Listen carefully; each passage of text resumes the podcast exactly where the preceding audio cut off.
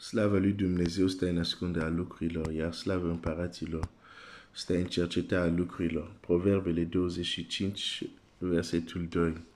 Dumnezeu să te binecuvinteze. Sper că săptămâna trecută ce am împărtășit ți-a fost, ți-a fost de folos. Am, am plecat cu această întrebare înainte să vorbim despre ce am vorbit săptămâna trecută cum? Cum poți să știi exact lucrurile, deși invizibile, dar foarte tangibile și reale care Dumnezeu ți le-a dat? Cum Petru putea să spună, argint și aur nu am, dar ce am îți dau, în numele lui Iisus Hristos, ridică-te și umblă. De multe ori să zicem că pe a avut credință. Dar ce înseamnă exact că faptul că a avut credință? Din ce se vede și din ce putem vedea din Scriptură, Pavel era conștient că avea ceva, deși acel lucru nu era fizic, nu era vizibil, dar la fel cum unii poate să fie conștient că au nu știu câți bani în buzunar, la fel era, era conștient de, de lucrurile spirituale care le purtea. Și întrebarea a fost cum în mod practic poți să știi. De exemplu, cum poți să știi că ai trei, că ai patru daruri spirituale, de exemplu. Um, și am plecat de, cu această întrebare uh, și este clar ce am împărtășit săptămâna trecută o, o să am, am zis eu pregătire, nu așa? Dar va trebui să trecem prin câteva texte ca apoi să poți să aveți legătură între, hai să zic, uh, aceste două subiecte. Uh, faptul că cuvântul trebuie să se facă trup și există un spirit care tot timpul se luptă, se împotrivește ca ceea ce este scris să se manifeste real. Și fapt și această întrebare, cum putem ști în mod practic ce avem și nu avem. Așa cum am spus, e important să știi ce ai, dar e și important să știi ce nu ai. Că atunci când ești în fața lui Goliat, știi că ai prăștia, dar știi că nu ai pietre și te duci la apă și iei pietre și nu te duci la, să te lupți cu Goliat uh, neavând ce trebuie. Deci e important să știm ce avem și să știm ce nu avem, dar într-un mod real, nu așa teorie. Cum de multe ori văd că facem, declarăm că avem anumite lucruri când în fapt nu le avem. Exact ca biserica din Apocalipsă. Tu zici că ești bogat, dar nu știi că ești orb, gol și sarac. Deci Asta înseamnă că acea biserică declara anumite lucruri că le avea, dar de fapt, în mod real, nu le avea. În fine.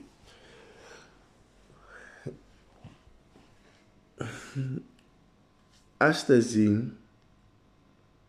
aș vrea să ne uităm la un text, mergem pas cu pas. O să ajungem la întrebarea, la răspunsul cum în mod practic, dar din nou trebuie să mergem pas cu pas și să vedem ce spune Scriptura legat de anumite lucruri. Și în această dimineață aș vrea să vedem ce spune Scriptura legat de o lucrare a dușmanului nostru.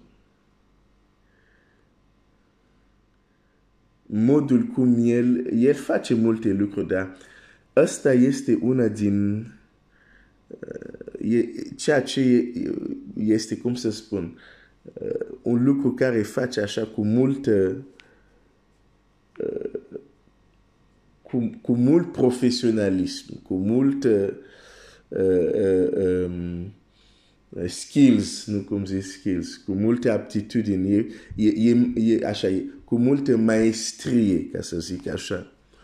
Uh, și deși textul care îl citesc, care îl vom citi, se referă la cei nemântuiți, gândește-te bine dacă nu cumva această lucrare o face și la cei mântuiți. Imediat o, o să vezi despre ce este vorba. O să citesc în uh, 2 Corinteni 4 și versetul 3 și 4, care zice așa.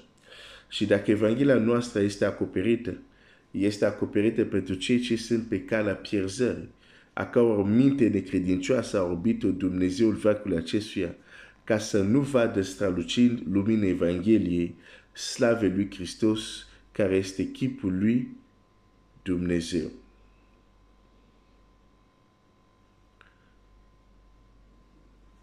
Deci cei, am zis, textul ăsta se referă la cei care nu sunt mântuiți, cei care sunt pe calea pierzării. Și Pavel explică un lucru aici, este că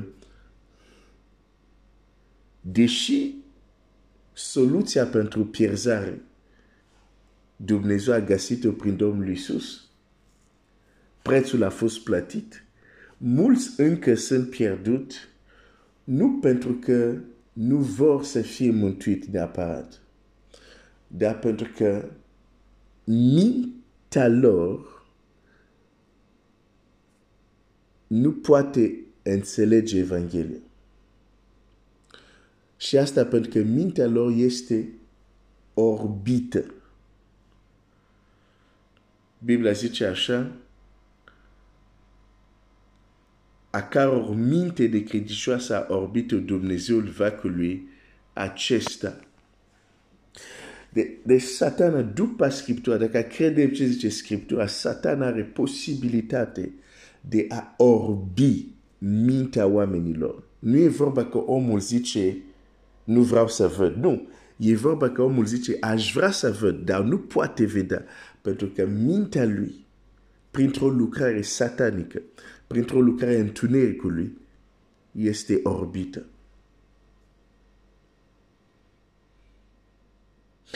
Aș vrea să, să, să vezi această imagine de satana nu se duce după neapărat după, să zic, urechile.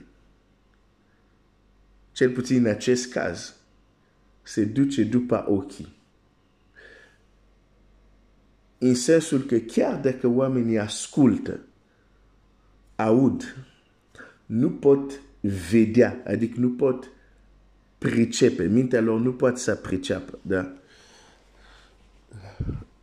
Și acum, când spuneam, clar că acest pasaj vorbește de cei nemântuiți, uh, dar din nou, dacă credem ce spune Scriptura, de exemplu, în Efeseni, hai să mă duc acolo. Um,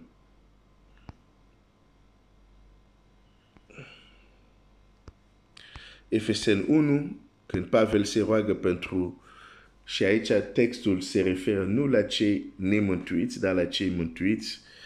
Um,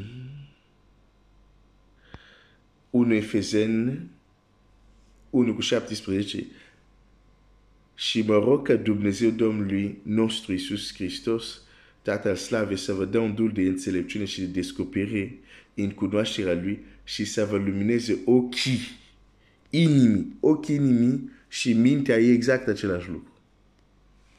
Da? Uh, să vă lumineze ochii inimii ca să pricepeți care este nădejdea chemării Lui, care este bogăția slavei moștenirii Lui și care este față de noi credincios nemarginită puterii sale. Deci, Pavel nu s-ar fi rugat asta dacă ei deja pricepau toate aceste lucruri. Dacă inima lor mintea lor putea, putea deja să perceapă aceste lucruri. Dacă Pavel se roagă asta este pentru că a văzut că deși erau mântuit, deși au înțeles Evanghelia, erau încă orb în ceea ce privește anumite aspecte ale lucrării lui Dumnezeu. Și astăzi lucrurile nu sunt diferite. Uh, deci, orbirea minții sau blocarea sau, uh, cum să zic, orbirea ochii inimii există și la un anumit nivel și la cei mântuiți. Din nou zic dacă credem ce zice Scriptura. Clar că cel mântuit nu este orb ca cel nemântuit. Dar și cel mântuit, deși ochii lui au văzut și au înțeles Evanghelia, sunt alte aspecte unde mintea lui poate să fie oarbă. De aceea, de exemplu, aici Pavel se roagă că Dumnezeu să aducă lumină. Dacă Dumnezeu trebuie să aducă lumină, înseamnă că există în anumite aspecte o măsură de întuneric și cine zice întuneric, zice cel care orbește prin întuneric. Deci, dușmanul nostru este un maestru în a atinge, în a manipula ochii inimii noștri sau ce putem pricepe cu mintea noastră. Și o dovadă clar, dacă mai ai câteva îndoieli, o dovadă clar că dorința lui de a orbi uh, nu se oprește doar la cei nemântuiți. De ce crezi că în creștinism sunt atâtea denominațiuni, deși avem o singură Biblie? De ce citim exact același text și înțelegem 10.000 de lucruri diferite? Deși zicem că avem același Duh, de ce nu avem același lumină când citim Scriptura? Pentru că această lucrare de orbire, așa cum cunosc natura lui Satan a pre prezentat în Scriptura, nu este așa politicos, între ghilimele, să zică voi încerca să orbească doar pe cei nemântuiți. Cu siguranță este o lucrare care o aduce și la cei mântuiți. Și o să termin cu această întrebare. De ce dușmanul nostru e, e, e foarte mult interesat să ne orbească? Adică să-i orbească și pe ei și pe noi la o anumită măsură. Sper că înțelegi ce vreau să spun. Dar de ce? Ce a înțeles el care poate încă noi zabovim să înțelegem? Vom continua mâine. Dumnezeu să te binecuvinteze.